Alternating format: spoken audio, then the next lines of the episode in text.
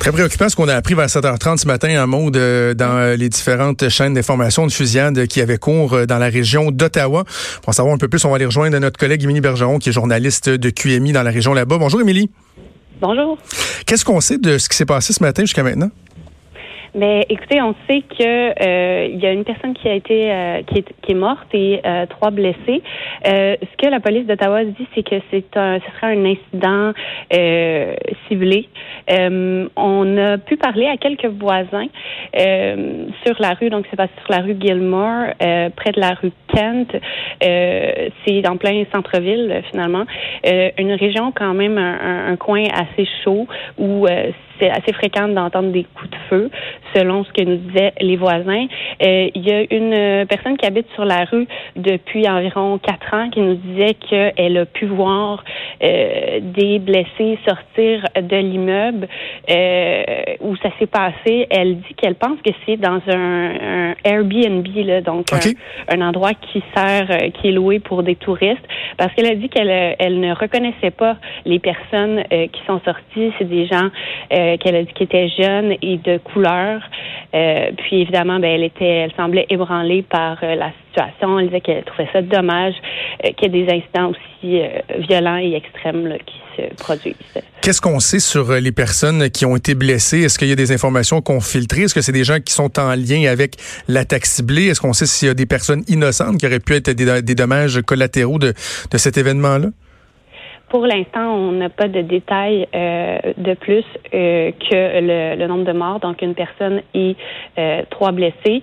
Euh, on ne sait pas non plus au sujet du, de, du tireur. Euh, on, on, il n'a pas été capturé, mais on, on sait qu'il n'y a pas de danger apparemment que ça se poursuive comme action. donc non, pour l'instant, c'est les seuls détails qu'on a. OK. Euh, dis-moi, Émilie, il me semble qu'on entend de plus en plus parler de fusillade, euh, parce qu'on parle souvent de fusillade, par exemple, dans la région de Toronto. Euh, et là, tu disais que c'est un quartier chaud d'Ottawa. Est-ce qu'il y a des problématiques particulières? Est-ce que c'est le crime organisé? comment on peut l'expliquer? Euh, ben écoutez, euh, moi habituellement je suis correspondante parlementaire oui, je sais. à Ottawa, donc euh, non, je j'ai pas vraiment plus d'informations euh, à l'heure actuelle. c'est sûr que oui, ça arrive quand même assez fréquemment des, des, des fusillades à, Ottawa, mais pour l'instant je sais pas si cet incident-là est plus relié à une problématique. Ben, merci Émilie, nous avons repartagé ces détails-là. On va continuer à suivre ça au cours des prochaines heures. Ça fait plaisir. Bonne journée. Merci. C'était donc euh, Émilie Bergeron, qui est journaliste pour l'agence QMI. Euh, Maude, on va continuer avec euh, quelques nouvelles. parlons un peu de, de, l'incident qui est survenu, bon, l'écrasement d'avion en Iran.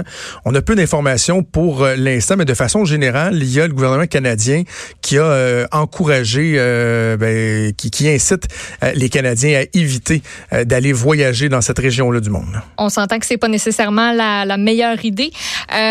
donc, donc, euh, on parle en particulier de ceux qui ont la double citoyenneté canadienne-iranienne, qui pourraient être interrogés, arrêtés, détenus de manière arbitraire. Et on dit que le Canada ne pourra plus assurer l'accès aux services consulaires pour les citoyens qui ont donc cette double nationalité-là. Il y a Transport Canada qui a annoncé qu'Air Canada a modifié ses itinéraires pour assurer la sécurité de ses vols à destination du Moyen-Orient et euh, de ceux qui survolent les espaces aériens du Moyen-Orient. Euh, Air Canada, c'est le seul transporteur aérien canadien qui exploite des liaisons dans cette région-là qui est couverte par l'administration fédérale de l'aviation des États-Unis. Euh, il y a des décisions semblables qui ont été prises par nombreux autres transporteurs à propos de leur vol au Moyen-Orient.